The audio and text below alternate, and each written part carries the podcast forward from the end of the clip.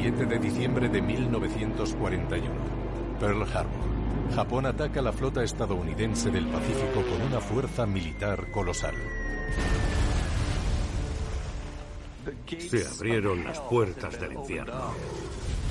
Era todo un cataclismo.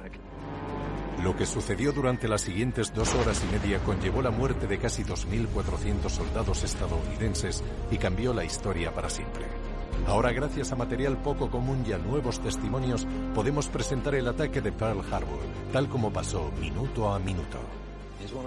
Es uno de esos días cruciales para la historia, como el ataque a las Torres Gemelas del 11 de septiembre. Sabes que el mundo ya nunca volverá a ser como antes. Comenzó a las 7 y 48 de la mañana con el ataque de aviones japoneses en el espacio aéreo. En menos de 10 minutos consiguieron eliminar gran parte de la defensa aérea de la isla. No conseguía entender que estuviesen atacándonos y creo que nadie era capaz.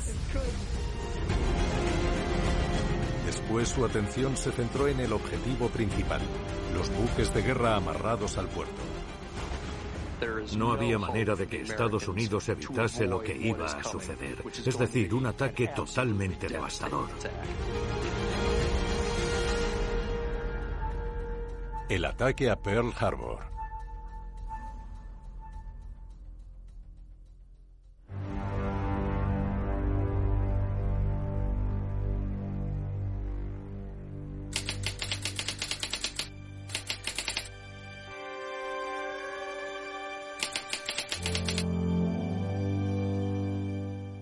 Estábamos a unos 26 grados. Soplaba un poco de viento desde la montaña, pero estaba tranquilo. Podías hasta oler las flores. Era un día fantástico. Había bailes los sábados por la noche, muchas fiestas también los sábados, así que muchos soldados estaban durmiendo. Estaban empezando las actividades. Había misas y otros servicios religiosos. Era una mañana de domingo normal, tranquila.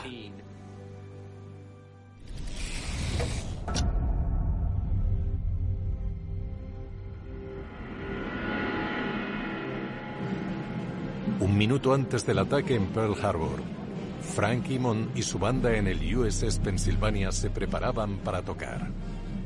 En la Marina se tocaba el himno nacional a las 8 de la mañana, cada día. Estábamos en línea para izar la bandera.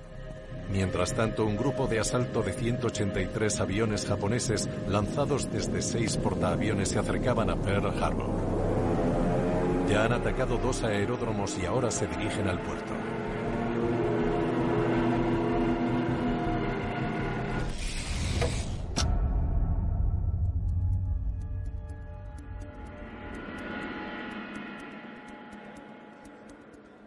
A las 8 menos 5 sonó una alarma para avisar a todos de que quedaba poco para el himno. Y en ese momento escuché un ruido. Miré hacia arriba y vi cómo se acercaba una formación de aviones desde la derecha. Su primer objetivo se encontraba en el centro del puerto, la estación aeronaval de Ford Island. Era una de las últimas líneas de defensa aérea estadounidense. El primero se movió y salió algo de dentro. Pensé que a lo mejor se había roto la cola o algo así. Y la vi caer hacia el hangar de la estación aérea. Explotó y llenó todo de llamas y humo. La respuesta inicial al ataque fue la incredulidad. El teniente comandante Ramsey estaba en Fort Island y pensó que era un piloto estadounidense llamando la atención. Quería conseguir el número de la matrícula para poder informar a su superior. Con la base ya destruida, el grupo de ataque pasa a centrarse en su objetivo principal, la flota en sí.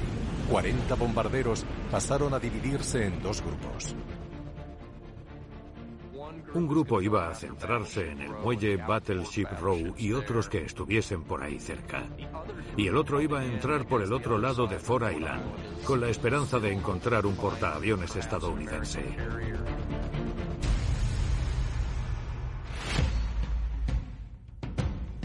Cuando llegamos a la costa, sentí que tenía que prepararme. El cable de lanzamiento tenía un mecanismo de seguridad. Lo desactivé y me preparé para lanzar el torpedo en cualquier momento. El cielo estaba lleno de aviones, la mayoría más pequeños. Y se veía que tenían puntos rojos en el fuselaje y las alas. Así que enseguida supimos que no eran nuestros aviones. Habían llegado los japoneses. Nuestras órdenes eran atacar los portaaviones del lado oeste. La flota estadounidense del Pacífico guardaba tres portaaviones en Pearl Harbor. Pero esa mañana, el muelle estaba vacío. Fue decepcionante, pero no podíamos hacer nada. Había un buque de guerra, así que decidimos ir a por él.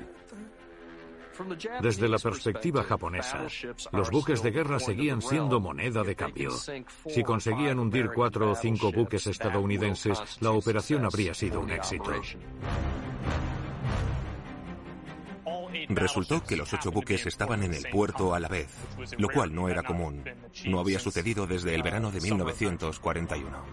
Siete de estos buques estaban amarrados en Battleship Row, al este de Ford Island. El octavo, el buque insignia de la flota, el USS Pennsylvania, estaba en un dique seco en proceso de reparación. Idealmente, lo suyo habría sido atacar con torpedos primero, porque iba a ser un ataque con más lentitud, por lo que serían más vulnerables a ataques desde tierra. Pero el plan de los japoneses estaba fallando. Una falta de comunicación entre la tripulación hizo que los bombarderos se adelantasen. Como consecuencia, el primer grupo entró en acción de inmediato y había varios ataques simultáneos a la vez. Mientras el primer grupo de bombarderos de torpedos se preparaba, se encontraron en una nube de humo negro producida a causa de los bombardeos en picado. Había mucho humo, así que no podía ver bien el lado oeste. Y el humo no fue lo único que se interpuso en su camino. Les daba el sol en los ojos, así que les costaba mucho ver con claridad. Pero entre la niebla y los reflejos, Masamitsu Yoshioka consiguió atisbar su objetivo.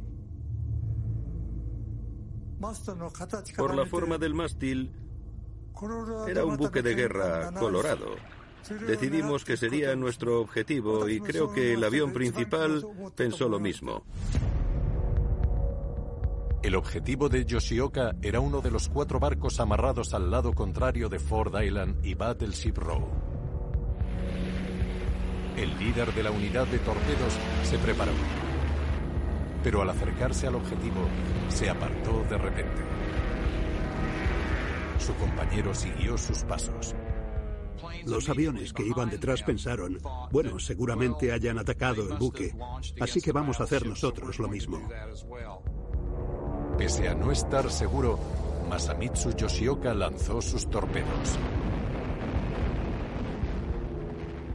Pensé que ese buque era más pequeño que cualquiera de nuestros barcos japoneses. Logró su objetivo generando una explosión inmensa.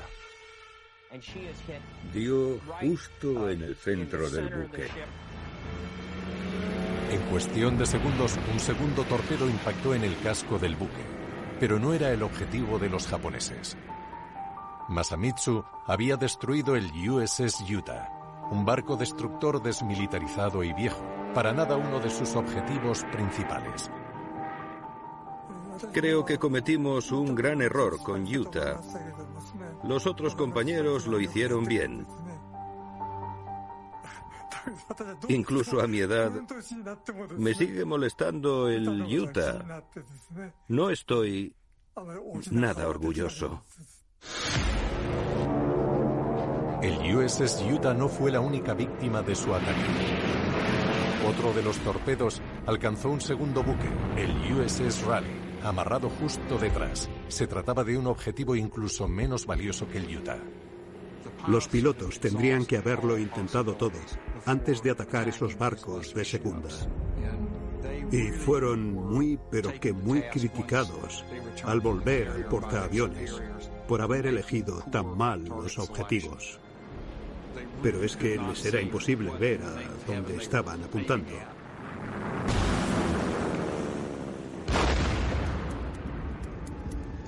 No fueron los únicos que tomaron decisiones cuestionables en mitad de la confusión. El ataque llevaba dos minutos y las víctimas estadounidenses iban aumentando, pero todavía no había impactado ni un torpedo en los buques de guerra. Sin embargo, eso iba a cambiar, porque un nuevo grupo de 24 bombarderos de torpedos iban directo a Battleship Row.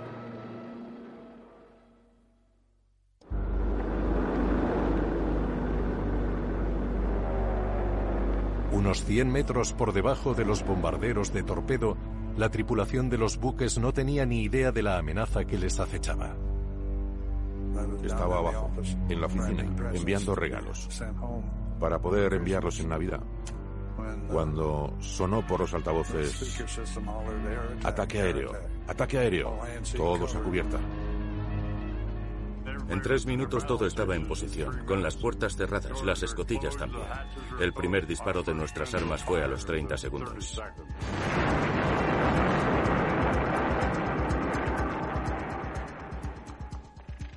El segundo grupo de bombarderos descendió una laguna del sureste. Al fin los preciados buques de guerra estaban a la vista en Battleship Row. La laguna recordaba casi a una pista de bolos, con el objetivo final de los buques a la vista. Los pilotos podían ver que dos en concreto, el West Virginia y el Oklahoma, eran los más valiosos.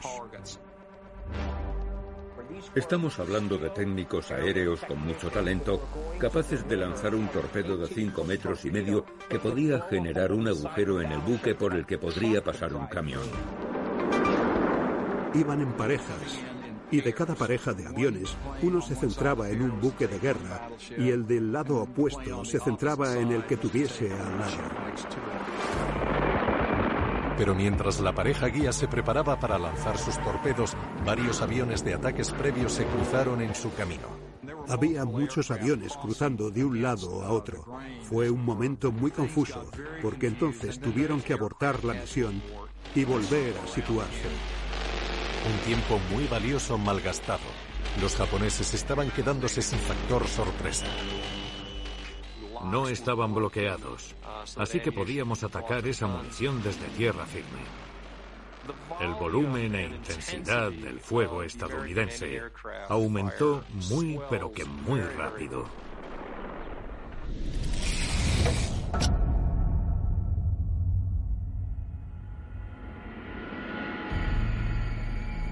A pesar de la confusión inicial, los bombarderos japoneses volvieron a su posición.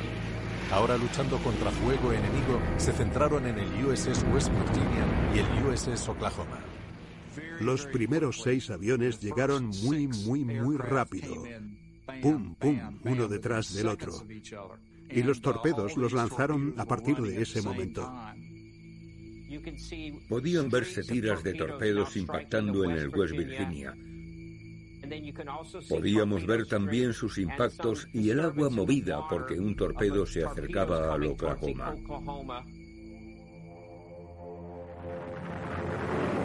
Los impactos lograron que ambos buques se incendiasen, cobrándose de forma inmediata cientos de víctimas. Estos primeros impactos de torpedo a buques de guerra estadounidenses, por increíble que parezca, quedaron grabados gracias a un avión japonés. Son imágenes dramáticas capturadas por alguien desde el aire y pueden verse los géiseres que mi abuelo vio en su día. Llegaron a medir hasta 27 o 30 metros de alto o más. El comandante de la flota del Pacífico, el almirante Kimmel, estaba en casa cuando recibió el siguiente mensaje. Ataque aéreo en Pearl Harbor.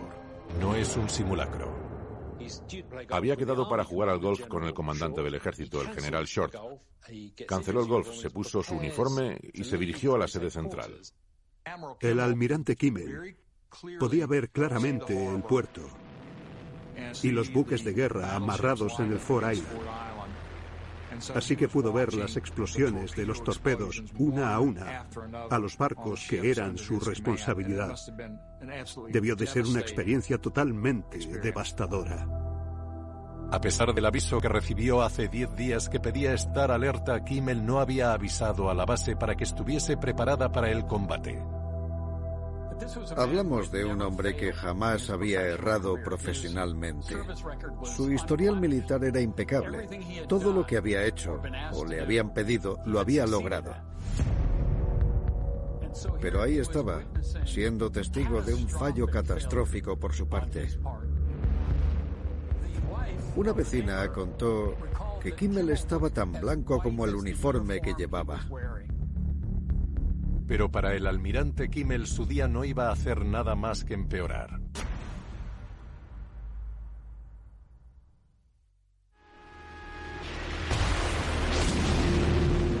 El ataque japonés en Pearl Harbor continuaba. El USS West Virginia y el USS Oklahoma habían sido atacados por torpedos y han muerto cientos de marineros, pero muchos más seguían luchando en muestras heroicas de valentía. Una de estas muestras tuvo que ver con el capitán del West Virginia, Melvin Benion, que había sufrido un impacto de metralla. Necesitaban sacar al capitán del puente porque el incendio estaba empezando a llegar a la parte inferior del barco. Aquí entró en escena Doris Miller, ayudante de cocina. Doris Miller iba de camino a su puesto de batalla asignado cuando un oficial le buscó y le pidió ayuda para mover al capitán del West Virginia y llevarle a un lugar seguro. El estatus de la población afroamericana en la Armada en 1941 incluía la segregación por raza entre blancos y negros. Concretamente en la Armada se limitaban los puestos a los que alguien negro podía optar.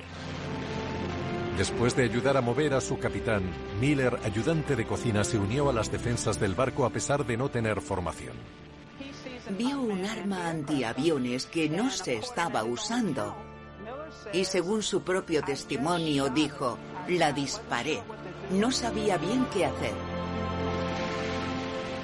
Todo lo que Miller quería era formar parte de la batalla. Luchar contra el enemigo no era doblar la ropa, cocinar y servir comida al resto.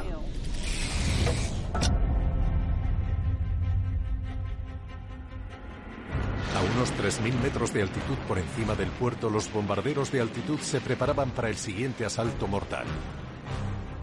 El golpe de efecto de este primer grupo era el ataque de los bombarderos liderados por el comandante Fuchida. Las unidades de altura iban en círculos por el lado oeste de Oahu y se prepararon para un ataque contra los buques de guerra. Su objetivo era destruir los buques que habían sobrevivido a los ataques de los torpedos, es decir, los gigantes en el interior de Battleship Row el USS Maryland, el USS Tennessee y el USS Arizona. Los bombarderos lanzaron su munición de manera simultánea. Una foto hecha por Japón muestra el momento del impacto en la popa del Arizona. Uno de los proyectiles rebotó en la placa central de una torreta, la número 3, y explotó en el mar al lado del buque. Una bomba cayó entre nosotros y el vestal. Y me lanzó al interior de la escotilla. Me dejó tonto. Y por supuesto eso causó un incendio. El Vestal era un barco de reparación y le impactaron dos veces. Casi se hunde en el momento. No por la explosión, sino por la inundación, ya que las bombas atravesaron el casco. En el USS Arizona, John Anderson, asistente de contramaestre, iba a ayudar a su hermano gemelo Delbert en una de las estaciones de armas, sin ser consciente de que un segundo grupo de bombarderos se dirigía al Arizona.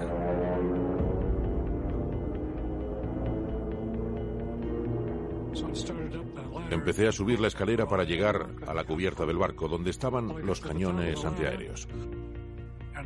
Cuando llegué al último escalón, hubo una explosión enorme. Y había mucha gente que salió disparada.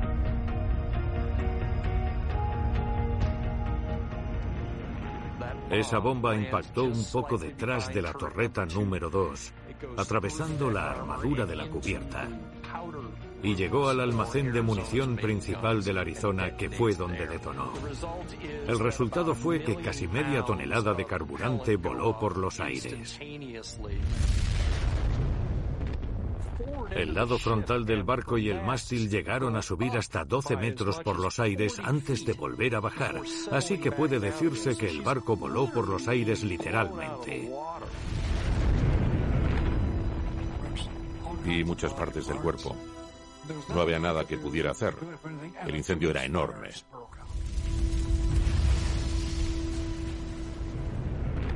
La proa del Arizona, un barco de 32 toneladas y media, acabó desprendiéndose del resto de la estructura. La explosión de los almacenes delanteros del Arizona incineraron casi de inmediato todo lo que había en esa parte del buque. La mitad o más de la tripulación murió de inmediato a causa de las llamas. Y muchos otros acabaron con quemaduras y heridas graves. Todo lo que había después del mástil estaba en llamas.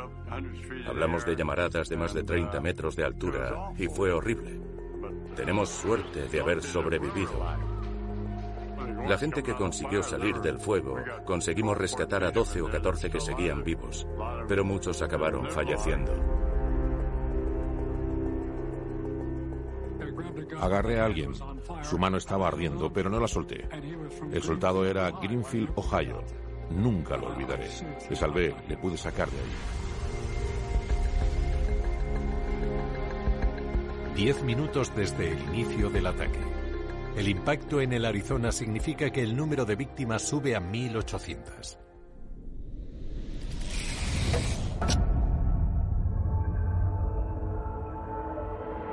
Mientras ardían los buques, la tripulación del USS Oklahoma tras el ataque por torpedo está a punto de sufrir algo horroroso. La situación en el Oklahoma era confusión, espeluznante, algo digno de una pesadilla. Nada podía frenar el hundimiento del barco. Fue como si un monstruo hubiese desgarrado todo el exterior del Oklahoma para permitir que se inundase. Si estaban en el cuarto de cubierta, tuvieron suerte, porque el barco tardó tanto en dar la vuelta que muchos de ellos pudieron caminar por el raíl del lado de estribor y luego llegar hasta la quilla del barco. Sin embargo, en el caso del Oklahoma, eso fue la minoría de la tripulación. La mayoría se había refugiado bajo la cubierta, cumpliendo las órdenes en caso de un ataque aéreo. Más de 400 hombres estaban atrapados en el interior del barco y mientras la batalla continuaba en la superficie, ellos estaban quedándose sin aire. Como el barco se había dado la vuelta, lo que era la cubierta ahora era el techo. Y si estabas en un compartimento así, era tu ataúd.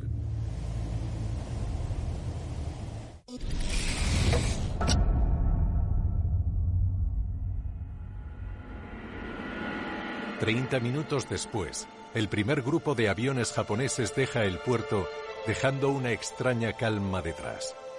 El USS Arizona se había partido en dos. El USS West Virginia estaba hundiéndose a toda velocidad y el USS Oklahoma estaba casi escorado del todo. Solo uno de los ocho buques, el USS Nevada, consiguió escapar al ataque y procedió a dirigirse a un lugar seguro. El compañero de contramaestre Edwin Hill lideró un equipo para desamarrar al Nevada del muelle. Bajó del barco, cortó las amarras, se lanzó al mar y volvió al Nevada nadando. Cuando retiró las amarras y empezó a dar la vuelta, avanzó por el canal y todo el mundo lo vio. Fue justo en mitad del canal. La acción del Nevada tuvo agallas. Demostró a todo el mundo en el puerto que no íbamos a dejarnos atacar así.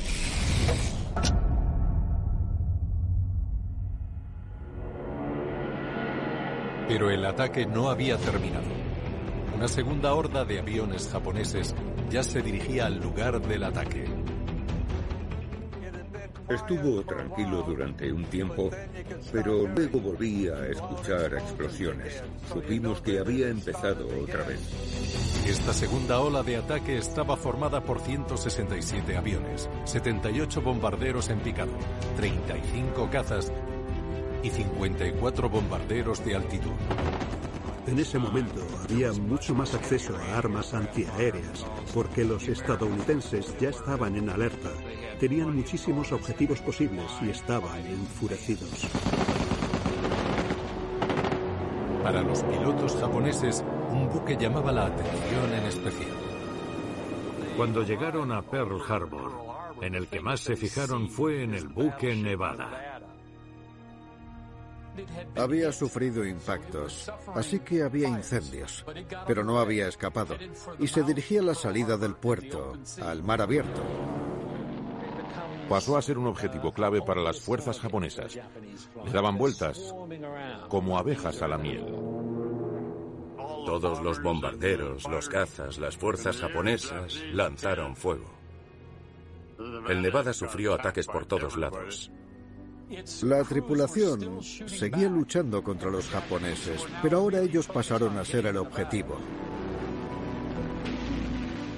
El buque Nevada, el símbolo visible de que íbamos a resistirnos con firmeza, con todas nuestras fuerzas. La visión de ese barco huyendo, pero en llamas. Hay quien recuerda la bandera todavía ondeando. Algunos acabaron llorando. Los hombres que pudieron presenciarlo dijeron que era lo más bonito que vieron en todo el día. Nevada fue... Era un espectáculo.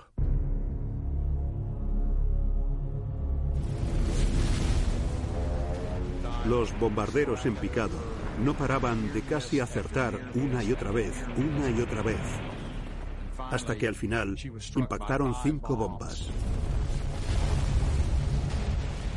Los que estaban a bordo no tardaron en ver que no iban a conseguir llegar al mar abierto. Había sufrido tal impacto y los incendios eran tales que el capitán tomó la decisión de amarrar el barco en un punto de hospitalización. Pero luego los remolcadores acabaron devolviéndole al canal donde acabó su viaje. Perdió gran parte de su tripulación. 57 personas murieron a bordo del Nevada, incluyendo a Edwin Hill, que había ayudado en la huida del buque. Edwin Hill estaba en el castillo de proa, pero acabó volando por los aires, muriendo en el acto. El Nevada se amarró porque quería evitar hundirse en el canal. Todos cumplieron al 100% con sus responsabilidades. No hubo ni una persona que actuase mal, fuera de órdenes.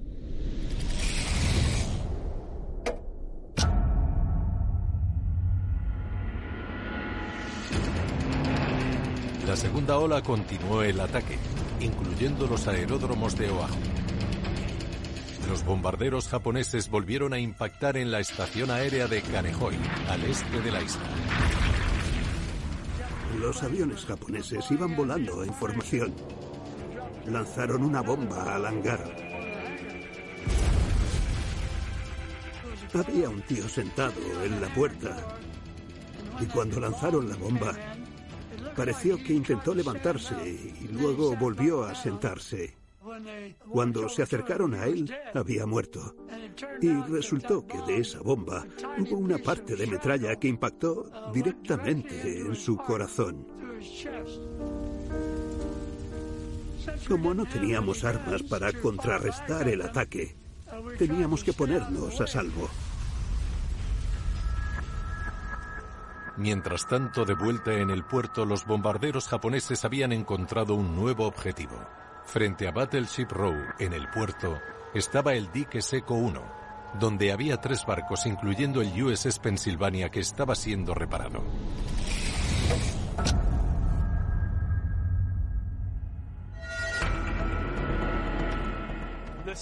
La segunda ola había recibido órdenes de alcanzar algunos de los barcos principales que habían salido ilesos en la primera ronda. El USS Pennsylvania sufrió un impacto directo de una bomba que pesaba 250 kilos. Frank Kimon, que ahora tiene 103 años, estaba a bordo. La bomba cayó, cayó justo en mitad del barco. Le dio a la cubierta de acero de 15 centímetros y explotó. Yo caí en la cubierta, me desplacé unos centímetros.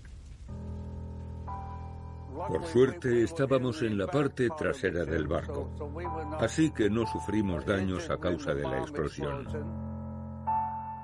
Este impacto se cobró 24 vidas y 29 personas acabaron heridas. Yo cargaba con las camillas, así que tuve que ayudar a transportar a los muertos y heridos. Lo que más recuerdo es intentar recoger cuerpos más cercanos a la explosión. Tenían la piel quemada y podías oler. Podía olerse la piel quemada. Subimos a buscarles y los colocamos en las camillas para luego llevarlos donde fuese necesario. Cerca del Pennsylvania, otro buque de guerra, el USS Shaw, sufrió también un impacto. Es otro momento que pudo ser capturado en una de las fotos más icónicas de la jornada. El Shaw recibió un impacto en la proa, que detonó el almacén delantero y desprendió la proa por completo. Hubo un estruendo enorme, una explosión que casi hacía que el ataque al Arizona no pareciese gran cosa.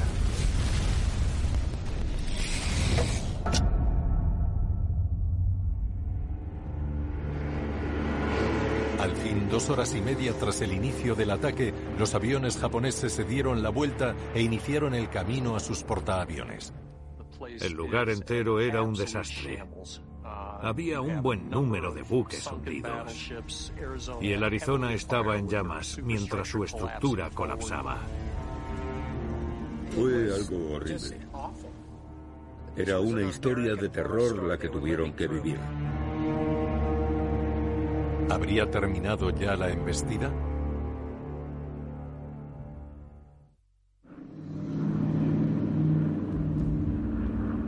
Tras la retirada de los aviones japoneses, las fuerzas estadounidenses esperaban inquietas el inicio de una tercera ola. Pero nunca llegó a tener lugar. El vicealmirante Chuichi Nagumo dio por finalizado el ataque y volvió a Japón. Nagumo revisó sus órdenes y dijo, me mandaron hundir cuatro buques de guerra estadounidense y la observación inicial indica que como mínimo hemos hundido cuatro. La misión ha sido un éxito. Volvemos a casa. En su día más aciago, la flota estadounidense del Pacífico acabó prácticamente destruida con cinco de sus ocho buques de guerra hundidos. El número de víctimas es enorme. 2.390 muertos y 1.179 heridos. La gran mayoría era personal de categoría junior que habían terminado el instituto hacía solo unos años. En los aeródromos de Oahu, 347 aviones acaban destruidos o dañados, mucho más de lo que esperaban los japoneses. Los japoneses consiguieron mucho más de lo que habían imaginado. Obviamente fue una decepción que los portaaviones no estuviesen en el puerto, pero habían dañado mucho la línea de batalla de la flota del Pacífico. Nunca podría recuperarse. Las pérdidas de Japón, 65 soldados y 5 mini submarinos.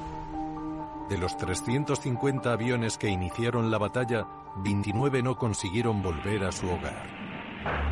El ataque había terminado, pero ahora empezaba otra batalla, la de curar a los heridos y rescatar a aquellos atrapados en barcos en llamas o que estaban a punto de hundirse. Había gasolina en la superficie, en algunos lugares en llamas. Eso sucedió. había piscinas de gasolina, por lo que es lógico que rescatar a los soldados en el agua era difícil en muchos casos. Uno de los marineros se subió a un barco así para recoger supervivientes y acabó recogiendo cadáveres. No había gente suficiente para gestionar tantas víctimas y heridos. Los hospitales estaban llenos. El barco Hospital Soles acogía más víctimas de las que se podía. Los médicos trabajaban sin descanso. Había un hombre ahí tumbado. No tenían sitio para él porque no teníamos un hospital, claro. Me dio muchísima pena. Un chico joven que hace media hora estaba perfectamente y ahora no notaba sus piernas. Las operaciones de rescate en el puerto continuaron hasta esa noche, pero en algunos barcos era una misión casi imposible. Una de las historias más duras de Pearl Harbor es la historia del Oklahoma, que se dio la vuelta durante el ataque tras el impacto de un torpedo. Muchos hombres consiguieron salir llegando al casco y fueron rescatados, pero hubo muchos más que quedaron atrapados en su interior. Cuando un barco vuelca, arriba es abajo y viceversa. Estaban totalmente a oscuras, atrapados en pequeñas burbujas de aire. Estaban cubiertos de gasolina, no podían ver. Era un lugar que acabó siendo una tumba. En ese momento no había manera de conseguir escapar. Se habían quedado atrapados bajo el casco y tenían que quedarse a la espera de ser rescatados. Se trataba de una tarea delicada. Para acceder a la tripulación atrapada, el equipo de rescate hizo agujeros en el casco hundido, pero corrían el riesgo de que el agua inundase las burbujas de aire. Los trabajadores contaron que podían ver manos saliendo del agujero, pero como no tenían acceso al aire, se ahogaban delante suya, ahí mismo, y veían cómo las manos volvían a meterse en el agujero. Pero los rescatistas hallaron una solución. Se enfrentaron al problema. Y como eran rescatistas y gente con recursos, inyectaban aire en el compartimento antes de intentar sacarles. Los trabajadores federales de la Marina consiguieron rescatar a 32 hombres. Fue algo significativo y fue algo de lo que podían estar orgullosos tras ese ataque. Habían presenciado muchas muertes. Con la flota del Pacífico prácticamente arruinada y casi 2.400 muertos, toda la atención se dirigió a cuál sería la respuesta de Estados Unidos.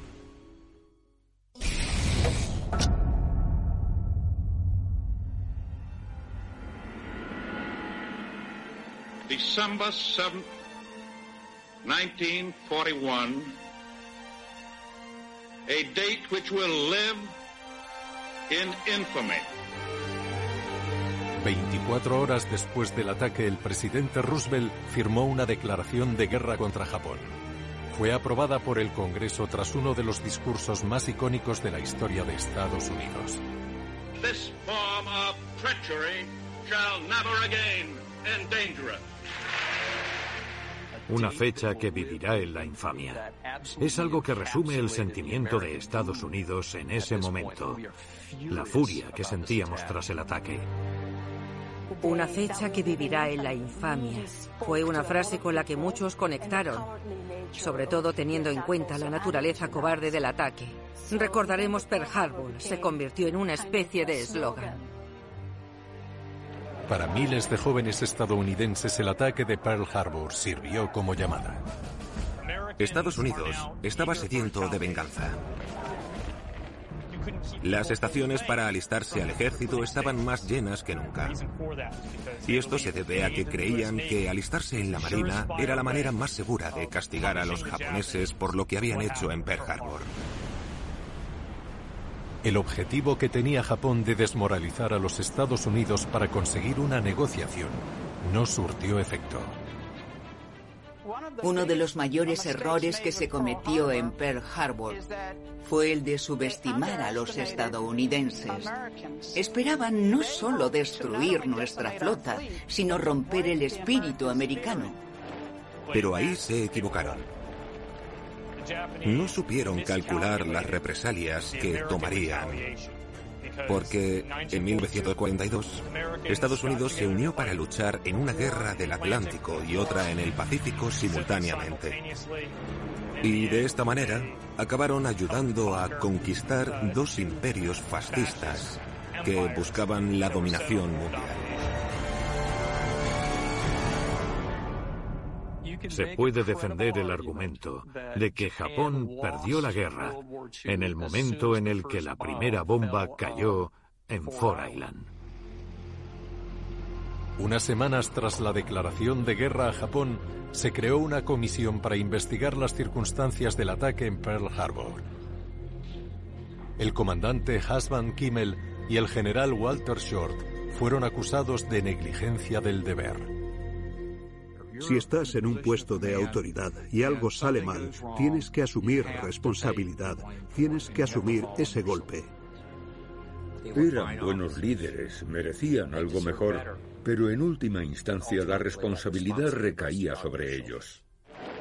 La necesidad de buques para continuar en el conflicto infundió de urgencia el rescate y la restauración de la flota. Tan solo unas semanas tras el ataque comenzó esta misión monumental liderada por el capitán Homer Warren. La operación tan dramática de rescate que llevó a cabo Homer Walling fue prácticamente un milagro. De todos los barcos que habían acabado dañados o hundidos, solo hubo tres que no fue posible reparar para que continuasen con su servicio. El Utah, que había volcado, el enorme Arizona, que había volado en pedazos, y el Oklahoma, el resto de la flota volvió a funcionar. Hoy en día, los restos del USS Arizona siguen en el fondo de Pearl Harbor. El Arizona se ha convertido en un símbolo del ataque. Es un lugar muy emocionante para visitar. Es un lugar donde puedes venir y pasear por el monumento, ver el nombre de las víctimas del Arizona y conectar con la historia.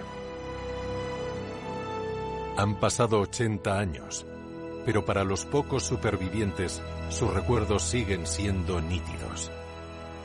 No quedamos muchos. De Pensacola, creo, que quedamos dos. Así que me alegra ver que la gente en general sigue acordándose de lo que sucedió y espero que hagan lo que puedan para intentar que algo así no suceda de nuevo. Lo mires por donde lo mires, la guerra es algo horrible, especialmente cuando participas de lleno. No hay otra cosa que hacer. Tienes que estar unido a tu equipo e intentar sobrevivir. 1177 en el Arizona. Mis compañeros muertos. No soy un héroe, ellos lo son.